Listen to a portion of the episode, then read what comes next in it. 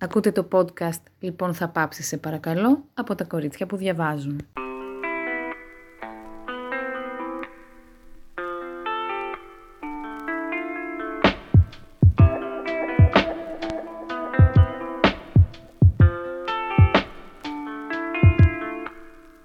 Γεια σας, είμαι η Στέλλα Και εγώ είμαι η Μαρία Χριστίνα. και σήμερα θα συζητήσουμε για τα βιβλία του καλοκαιριού. Δηλαδή, για τα βιβλία που θα διαβάσουμε αυτό το καλοκαίρι. Ήρθε αυτή η εποχή.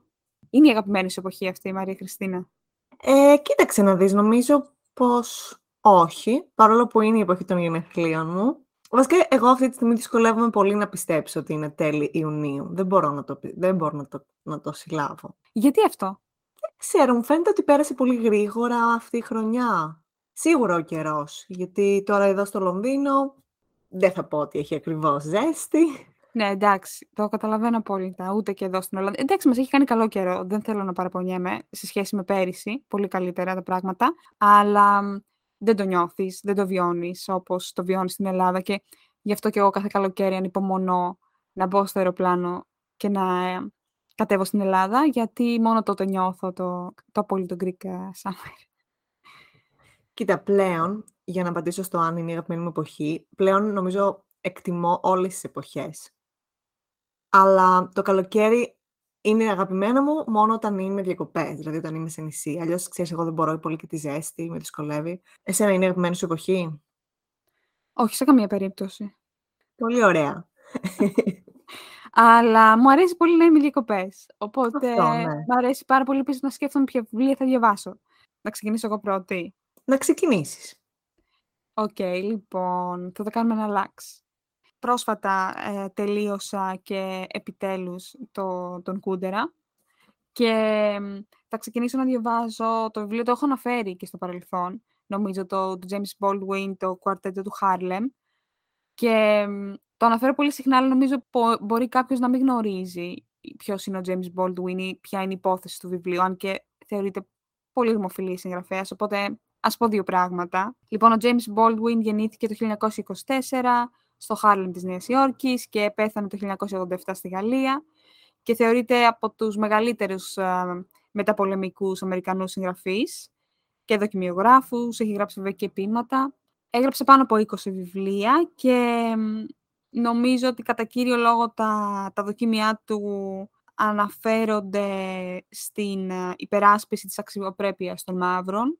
Αναζητά μέσα από τα διηγήματά του να φέρει στην επιφάνεια θέματα όπως οι σχέσεις ανάμεσα στις φυλές και στα φύλλα, θέματα όπως ε, η ανακάλυψη και αποδοχή του εαυτού και οι ήρωες του είναι κατά κύριο λόγο έφηβοι, μαύροι καλλιτέχνες με μια έτσι πολύ τάραχη τραγική ζωή.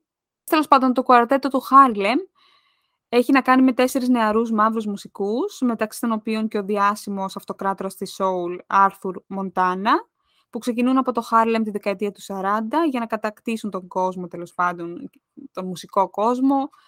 Και 30 χρόνια αργότερα, όταν α, ο Άρθουρ βρίσκεται νεκρός σε ένα μπαρ α, στο Λονδίνο, ο αδερφός του ο Χάλ επιστρέφει στο παρελθόν για να αφηγηθεί την α, μ, ιστορία τους, ε, η οποία θα παρακολουθήσει ουσιαστικά την περιπλάνηση των ηρών από τη Νέα Υόρκη έως το Παρίσι, ε, από τον Αμερικανικό Νότο στην Αφρική, την Κορέα και έρχονται αντιμέτωποι κατά τη διάρκεια αυτού του ταξιδιού με πολλές τέλος πάντων ε, προσωπικές ε, και κοινωνικές συγκρούσεις. Είναι το τελευταίο και εκτενέστερο μυθιστόρημα του Baldwin πάντως και ναι, ανυπομονώ να το διαβάσω. Εμένα πάντως μου ακούγεται μ, δύσκολο, δεν εννοώ, βαρύ βιβλίο.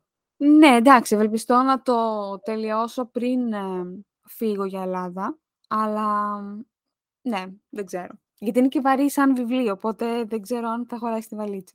Δεν θέλει να το πάρεις μαζί, καταλαβαίνω. Ναι. Ναι, οκ. Πολύ, πολύ ενδιαφέρον πάντως. Μας έχεις μιλήσει και άλλες φορές, νομίζω, ίσως λιγότερο, ε, αλλά θίγει, νομίζω, πολύ σημαντικά θέματα το συγκεκριμένο βιβλίο. Οπότε θα περιμένουμε να μας πεις Ναι. τη γνώμη σου. Εγώ, κοίταξε να δεις. Εγώ,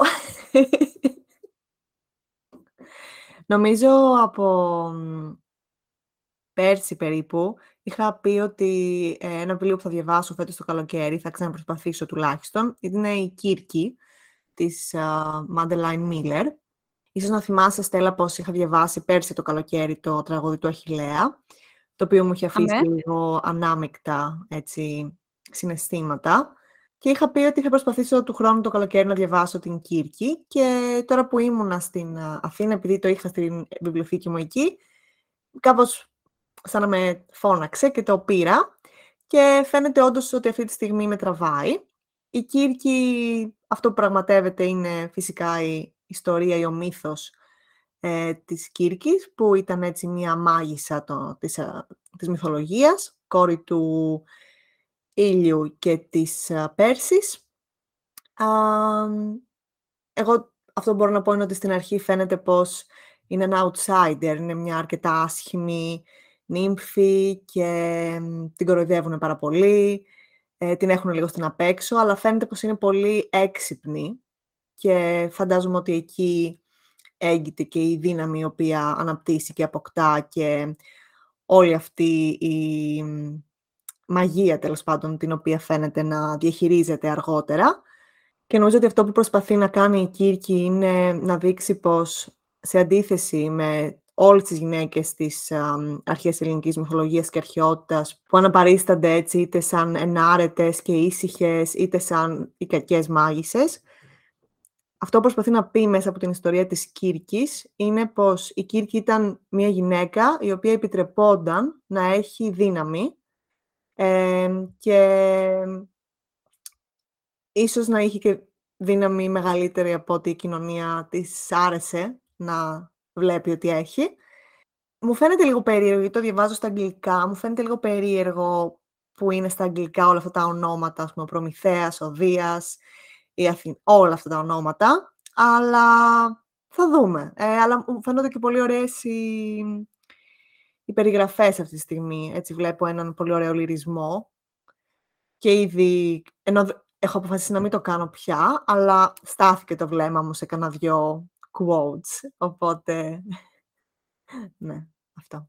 Και κυκλοφορεί από τις εκδόσεις Διόπτρα. Αυτό τον λυρισμό δεν τον παρατηρούσες στο προηγούμενο βιβλίο που διάβασες; Όχι. Δεν ξέρω. Ε, δεν νομίζω πως μου είχε κάνει εντύπωση στο τραγούδι του Αχιλέα αυτό.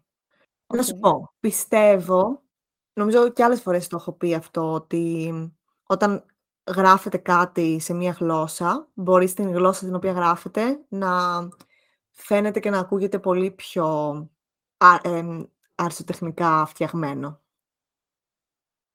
Ειδικά ο λυρισμός είναι αρκετά δύσκολο να, να τον μεταφέρεις από τη μία γλώσσα στην άλλη. Είναι εφικτό, πιστεύω, αλλά έχει να κάνει και με το ταλέντο του μεταφραστή, κατά τη γνώμη μου.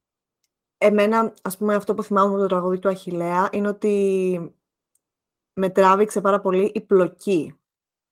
Ενώ εδώ, ας πούμε, ακόμα και αν είμαι στην αρχή, αυτό που με τραβάει πάρα πολύ, γιατί και είμαι στην αρχή δεν έχω δει την πλοκή, είναι οι περιγραφές. Δηλαδή, έχω πολύ, έντονα, πολύ έντονες εικόνες στο μυαλό μου. Όχι ότι δεν είχα στο τραγούδι του Αχιλέα, αλλά στο άλλο πιο πολύ με τράβηξε η πλοκή και η ιστορία. Τώρα που είπες περιγραφές, να σου πω ότι θέλω να διαβάσω και το νέο βιβλίο της Χάνα Κέντ, «Τη Λατρεία». Έχω διαβάσει τα έθιματα φύς. Δεν έχω διαβάσει ακόμα το «Η Καλή», που κυκλοφόρησε μετά τα έθιματα φύς. Αλλά η Λατρεία, δεν ξέρω, μου φάνηκε μια πιο ενδιαφέρουσα ιστορία. Κυκλοφορεί και από τις εκδόσεις Ίκαρος, να πούμε. Λίγα λόγια θα σου πω για την ιστορία είναι τοποθετημένο το μυθιστόρημα πάλι έτσι. Ε, θα σου πω λίγα λόγια για την ιστορία. Το βιβλίο είναι τοποθετημένο το 1836 στην Προσία.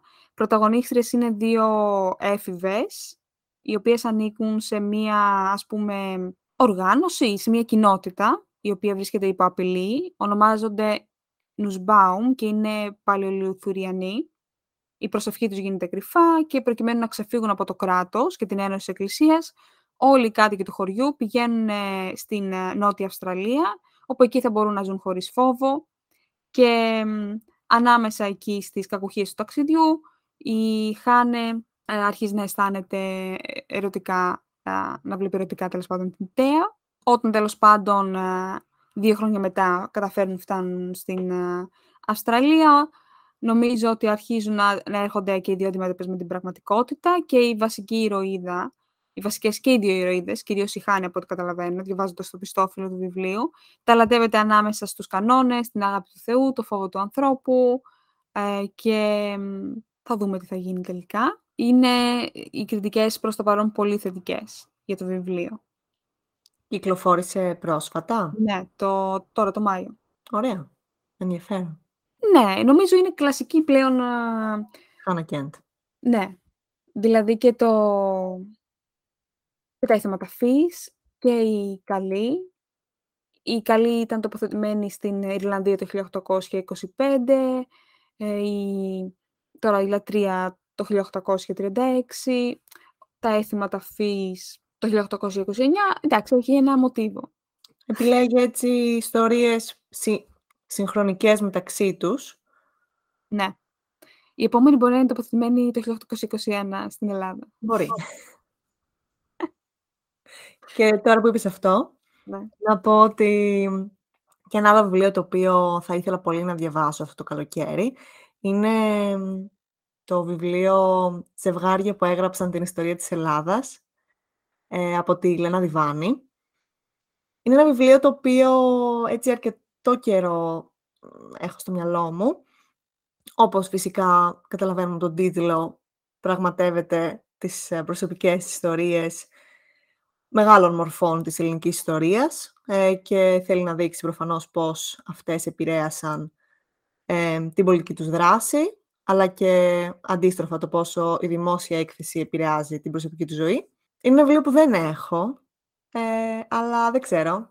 Μου φαίνεται, γιατί και μου αρέσει πολύ και η γραφή της ε, Διβάνη, οπότε ίσως για μένα να είναι ένα ευχάριστο ενδιαφέρον. Θέλω έτσι να δω λίγο, έχω καιρό να διαβάσω και κάτι το ιστορικό, οπότε νομίζω...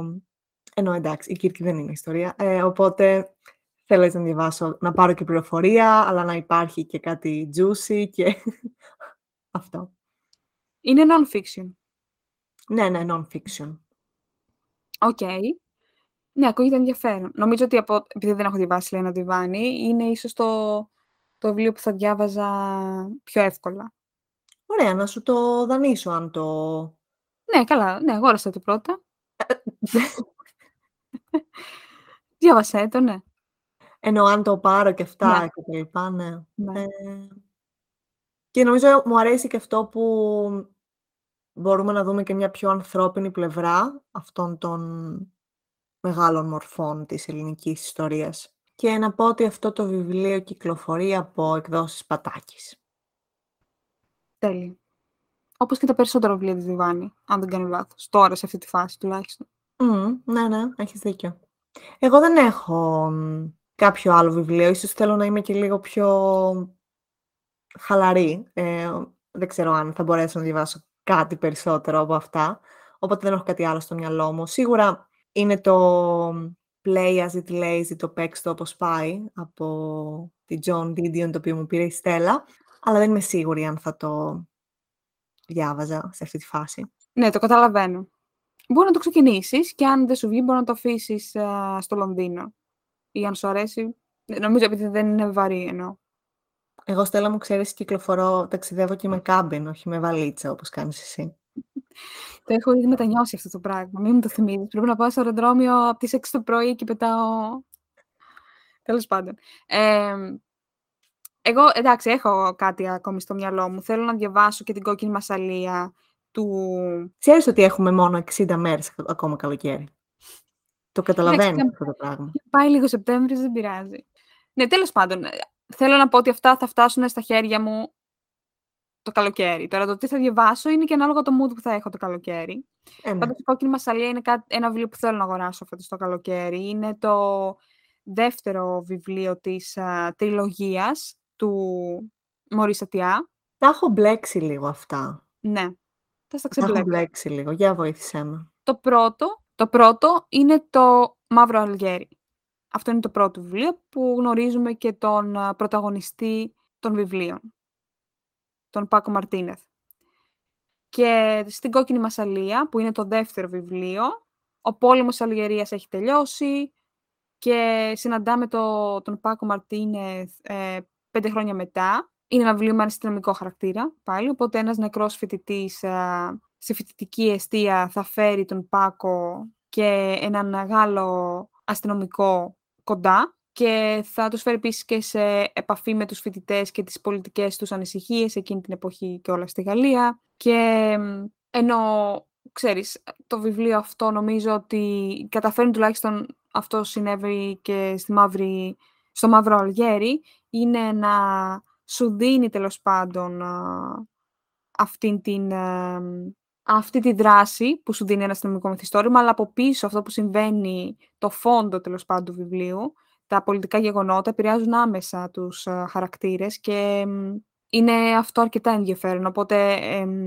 στο συγκεκριμένο βιβλίο νομίζω ότι ο Μωρίς Ατιά αναφέρεται και πολύ ε, και στα μεγάλα γεγονότα, άλλα γεγονότα που συγκλονίζουν το πλανήτη, όπως είναι η Μέση Ανατολή, όπως είναι το Βιετνάμ, όπως το, είναι ο Μάης του 68.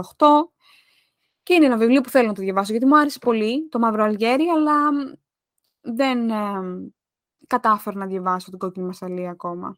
Ήθελα πάρα πολύ να τη διαβάσω ε, φέτος το Μάρτιο που πήγα στη Μασαλία, αλλά δεν τα κατάφερα. Anyway, ναι. Ε, και τελειώνω με το... Μου αρέσει πολύ πάντως ε, αυτό που άκουσα και νομίζω ότι θα μου άρεσε και εμένα, γιατί υπάρχει ακριβώς όλο αυτό το πολιτικό, ιστορικό πλαίσιο. Ε, μου φαίνεται ενδιαφέρον. Και θυμήθηκα, γιατί δεν το έχω στο μυαλό μου, ότι είναι άλλο βιβλίο το οποίο διαβάζω κάπως τώρα, αλλά τέλος πάντων, ναι. Είναι το... Θα το πω στα αγγλικά, δεν ξέρω, συγγνώμη. Είναι το Peril at End House, το οποίο είναι της Agatha Christie και είναι προφανώς μια έτσι, ιστορία αστυνομική ε, και διαδραματίζεται στην Κορνουάλη και το είχα πάρει μαζί μου στην εκδρομή που πήγα στην Κορνουάλη. Διάβασα λίγο, αλλά βασικά ήμουν στην εκδρομή, οπότε και αυτό το σκέφτηκα γιατί είπες και εσύ ότι επειδή πήγες στη Μασαλία και θέλεις να το διαβάσεις εκεί, έκανα και εγώ το συνειρμό μου.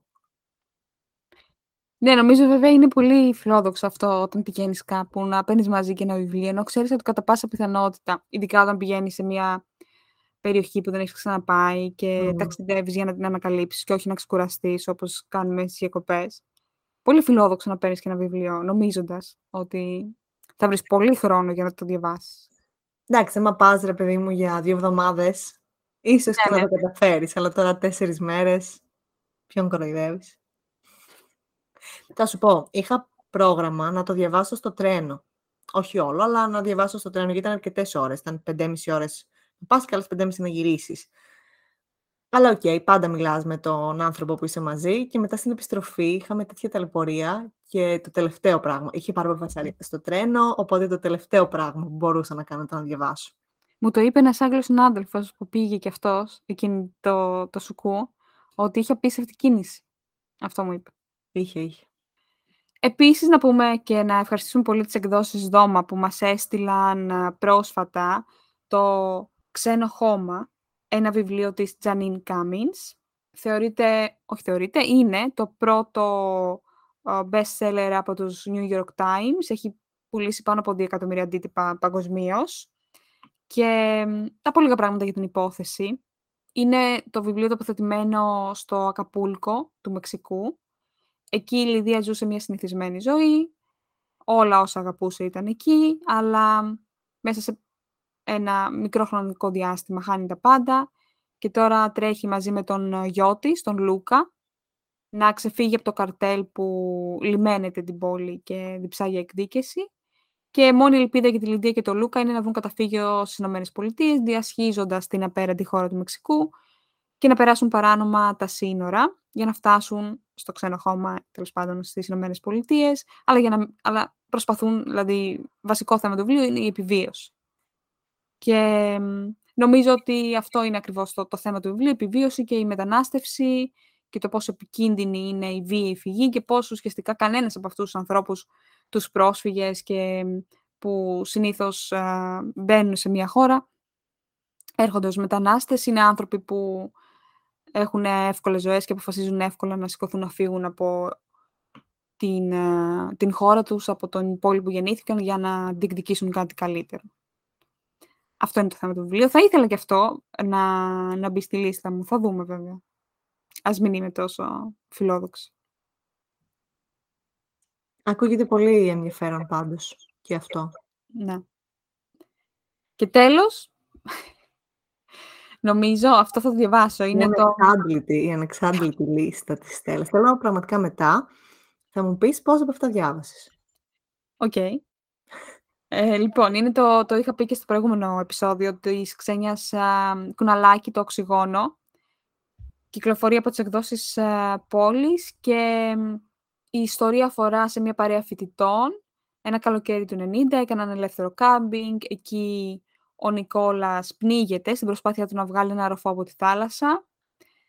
Και 20 χρόνια αργότερα, η ίδια παρέα, χωρίς φυσικά τον Νικόλα, ξαναβρίσκονται στο νησί για το μνημόσυνό του και αναλογίζονται τις δικές τους καθημερινές απώλειες, τη δική τους καθημερινότητα, τα όρια του γάμου, της οικογένειας, το πώς ήταν 20 χρόνια πριν, πώς είναι τώρα και με φόντο τέλος πάντων την ανάμνηση του φίλου τους που έφυγε από τη ζωή πολύ νέος. Οι ζωές τους διασταυρώνονται και πλέκονται στο, στον θρήνο, την νοσταλγία για τα χρόνια που πέρασαν, την κρίση στην Ελλάδα και την κρίση που τέλος πάντων βιώνουμε σε διάφορες αξίες πολιτιστικές και κοινωνικές.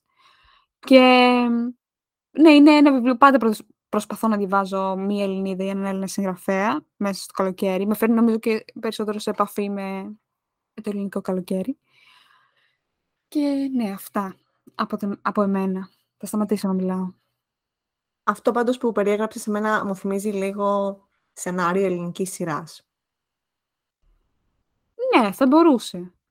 Ε, δεν ξέρω αν η, η γραφή θα μπορούσε να είναι... Δεν έχω διαβάσει κάτι άλλο από την Ξένια Κουναλάκη. Δεν έχει γράψει και πολλά βιβλία άλλωστε. Έχει γράψει το, στις ταινίες Κλέος στις πιο άσχετες σκηνές και ένα που είναι non-fiction ουσιαστικά αφορά στον αντισημιτισμό στην Ελλάδα. Είναι δημοσιογράφος. Δεν ξέρω, θα μπορούσε. Θα σου πω, το διαβάσω.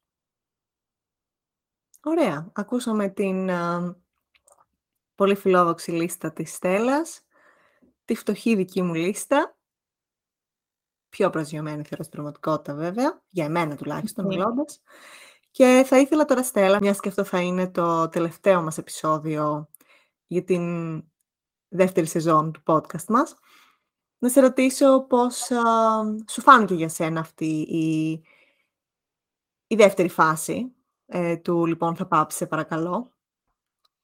Νομίζω φέτος ήταν σίγουρα πιο αποτελική χρονιά σε προσωπικό επίπεδο, αλλά και όσον αφορά στο podcast, ε, ίσως επειδή, όχι ίσως, νομίζω ακριβώς επειδή επιστρέψαμε σε κανονικούς ρυθμούς ε, ζωής, ε, νομίζω ότι αυτό μας έδωσε λιγότερο χρόνο να αφιερώνουμε στο podcast. Νομίζω ότι αυτό φαίνεται και στο Instagram ακόμη που έχουμε. Και δεν είναι ότι, για μένα δεν είναι ότι δεν ε, διάβαζα όλη αυτή την περίοδο, αν και διάβαζα, διαβάζω πιο αργά φέτος. Ε, είναι κατά κύριο λόγο το ότι δεν έχω τόση ενέργεια να δώσω κάποιες φορές στο podcast, ακριβώς γιατί ταξίδευσα πολύ αυτή την περίοδο, ε, βγήκα πολύ, ήπια πολύ, ήπια λίγο. Ε, οπότε, ναι, δεν ξέρω πώς το είδες εσύ. Η, το πάθος μου και η αγάπη μου για αυτό που φτιάχνουμε εδώ μου αρέσει, συνεχίζει να υπάρχει. Και δεν ξέρω πώς το βιώνεις εσύ. Κοίταξε, για μένα, νομίζω και σε συζητήσεις που έχουμε κάνει και μαζί και με τη Μάγδα, ε, όλο αυτό, το λοιπόν θα πάψει παρακαλώ και τα κορίτσια που διαβάζουν, ήταν ένας τρόπος να περάσουμε τον πολύ ελεύθερο χρόνο που είχαμε στα χέρια μας, εν μέσω της πανδημίας και των lockdowns και τα σχετικά. Εγώ τον Σεπτέμβρη, τον περασμένο, ε, γύρισα ξανά στην Αγγλία, μετακόμισα στην Αγγλία, οπότε ξανά, για δεύτερη φορά. Οπότε για μένα αυτό σίγουρα ήταν μια πολύ μεγάλη αλλαγή στην καθημερινότητά μου. Ε, και είχα να διαχειριστώ αυτό, είχα να διαχειριστώ το πώς από μια δουλειά part-time άρχισα να δουλεύω full-time. οπότε νομίζω ότι έπρεπε να βρω καινούργιες ισορροπίες. Και μπορώ να πω κι εγώ πως τουλάχιστον το φθινόπωρο και το χειμώνα διάβασα αρκετά. όμως από όταν, γιατί εξακολουθούσαμε νομίζω να είμαστε εκεί αρκετά μες στο σπίτι ακόμα και λόγω καιρού και λόγω των απαγορεύσεων και των, όχι απαγορεύσεων απαραίτητα, αλλά γενικά του mood που υπήρχε ε, σχέση με, τον, την πανδημία. Ε, αλλά σίγουρα από την άνοιξη και μετά όταν άνοιξε και ο καιρός, βρεθήκαμε, βρέθηκα κι εγώ με ελεύθερο χρόνο που μπορούσα να τον περάσω έξω από το σπίτι. Οπότε σίγουρα αυτό άρχισε να κάνει, άρχισε να, πώς να πω, να επιβαρύνει ίσως και το χρόνο του διαβάσματος, αλλά και τον χρόνο που μπορούσα να διαθέσω και για το, και για το podcast, αλλά και για το διάβασμα γενικότερα. Ε, προσωπικά δεν ξέρω πώς θα συνεχίσουμε, ενώ θα συνεχίσουμε και, και εγώ περνάω πολύ καλά και μου αρέσει πολύ όλο αυτό, αλλά νομίζω πως πρέπει σίγουρα να βρούμε ισορροπίες ε, καινούργιες ισορροπίες ενδεχομένως, γιατί έχουν αλλάξει, έχει αλλάξει η ζωή μας αυτή τη στιγμή. Έχουν αλλάξει τα δεδομένα. Οπότε, ναι, θα δούμε. Αλλά και εμένα μου αρέσει πάρα πολύ. Εξεκολουθεί να είναι ο βασικός τρόπος να βλέπω τη Στέλλα πολύ συχνά. Ε... Εντάξει, φέτος θεωρώ ότι τα καταφέραμε. και βρεθήκαμε πολύ, βρεθήκαμε πολύ, αυτό είναι μια αλήθεια. Ναι, ναι όπως νομίζω το είπες, ότι ταξιδέψαμε πολύ, οπότε από το Μάιο και μετά έχουμε και δύο κάνει πάρα πολλές εκδρομές. Ε, και βρεθήκαμε και θα ξαναβρεθούμε από κοντά. Και άσε που μπορεί η Στέλλα να γίνει αυτή η πλανητική ισορροπία και να βρεθούν και τα τρία κορίτσια που διαβάζουν μαζί. Νομίζω ότι Μάγδα έχει να τη δω άπειρο καιρό. Ε, Νομίζω από όταν ξεκινήσαμε όλο αυτό δεν την έχεις δει ποτέ. Ναι, ναι. Ε, δεν ξέρω αν είναι αληθινό πρόσωπο. Ποια. Ε, ελπίζω... Ναι. Ολόγραμμα, ναι. Ελπίζω όχι. Ελπίζω ότι θα, θα το καταφέρουμε φέτος να, το, να, να συντονιστούμε καλύτερα και οι τρεις. Γιατί εμείς οι δύο εντάξει. Πάει, πάει καλά. Ναι, όχι, συμφωνώ. Είναι νέες ισορροπίες και γι' αυτό αν δεν ε, έχουμε επεισόδιο ε, δύο φορές το μήνα, όπως ήταν το πλάνο μας ε, στην αρχή, μη μας ε, Δεν είναι, για μένα δεν είναι τόσο ότι δεν έχουμε τι να πούμε στα επεισόδια. Είναι περισσότερο αυτό ότι θέλει περισσότερο χρόνο και να γυρίσει το επεισόδιο και να κάτσεις μπροστά στο λάπτοπ και μετά εγώ να το κάνω edit ή και, και εσύ να δώσεις το feedback σου, ε, να σκεφτούμε ποιο θα είναι το θέμα του επεισοδίου, ταυτόχρονα να γράψουμε. Είναι όλα αυτά πράγματα που τα κάναμε όταν είχαμε το lockdown, ήταν πιο εύκολο να δώσουμε ενέργεια σε αυτό. Τώρα προφανώς, εντάξει, πρέπει να... Όχι πρέπει, αλλά δίνουμε ενέργεια και σε άλλα, σε άλλα πράγματα. Και γι' αυτό κάνουμε και το διάλειμμα μας λίγο πιο νωρίς. Πέρυσι νομίζω είχαμε σταματήσει τέλος Ιουλίου. Έτσι νομίζω και εγώ, ναι. Ναι. Φέτος νομίζω ότι θα είναι καλύτερο να σταματήσουμε και να ξεκουραστούμε για δύο μήνες. Και από Σεπτέμβρη εγώ είμαι, πιστεύω ότι θα με τόσα βιβλία που θα έχω διαβάσει, θα έχω πάρα πολλά Θα έχει υλικό, θα έχει υλικό. Εντάξει, νομίζω πως από δικής μου πλευράς ίσως να οργανώσω καλύτερα και το χρόνο μου, γιατί η αλήθεια είναι πως όταν γυρίζουμε επεισόδιο κατά βάση τα Σαββατοκύριακα και εγώ εδώ και αρκετά Σαββατοκύριακα ήμουν εκτός, δεν, δεν μπορούσαμε να γυρίσουμε επεισόδιο. Ε, οπότε ανυπομονώ για το Σεπτέμβρη να συνεχίσουμε με την τρίτη μας σεζόν και νομίζω αισθάνομαι, αισθάνομαι βασικά ε, αυτό που κάνουμε τώρα, όπως λέμε στον corporate ε, world, είναι σαν να κάνουμε ένα lessons ε, learned. Ναι, ναι. Και εμείς το ε, κάνουμε. Έχουμε στα projects αρχεία, ναι. lessons learned και κρατάς σημειώσεις. Δεν τον έχει κανένας. Λοιπόν, ευχαριστούμε πολύ που ακούσατε αυτό το επεισόδιο. Ελπίζω να σας δώσαμε και λίγο έμπνευση. Ελπίζω, Μαρία Χριστίνα, να σου έδωσε εγώ λίγο έμπνευση. Εγώ ζαλίστηκα με αυτά που θες να διαβάσεις. Καλή επιτυχία σου εύχομαι. Ε, και, και λέει γυρνάει το Σεπτέμβρη και είναι πτώμα, γιατί δεν έχει ξεκουραστεί καθόλου. Έχει διαβάσει όλα τα βιβλία αυτά και τώρα λέει θέλω δύο εβδομάδες να ξεκουραστώ, να κοιμηθώ λίγο, γιατί έχω να κοιμηθώ από τον Ιούνιο κοιμόμουν τρεις ώρες την ημέρα.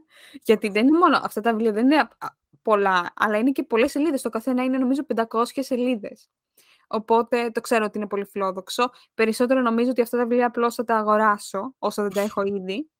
Τώρα πότε θα το διαβάσω, άσχετα που έχω και βέβαια και αρκετά διάβασα. Το Σάγκη Μπέιν ακόμη θέλω να το διαβάσω. Mm. Ε, Αλλά ναι, εντάξει. Θα έρθει η ώρα του. Λοιπόν, δεν ξέρω, μου φαίνεται περίεργο. Δεν θέλω να ευχηθώ καλό καλοκαίρι ε, από τώρα. Πες καλές βουτιές, καλά Καλές μπάνια. βουτιές. Όσοι είστε σε χώρες που μπορείτε να κάνετε βουτιές. Οι υπόλοιποι να περνάτε όμορφα, να ταξιδεύετε πολύ και να... Και να προσέχετε βέβαια. Ναι, ήμουν η Στέλλα Ήμουν η Μαρία Χριστίνα. και μέχρι το επόμενο επεισόδιο να είστε καλά. Γεια σας!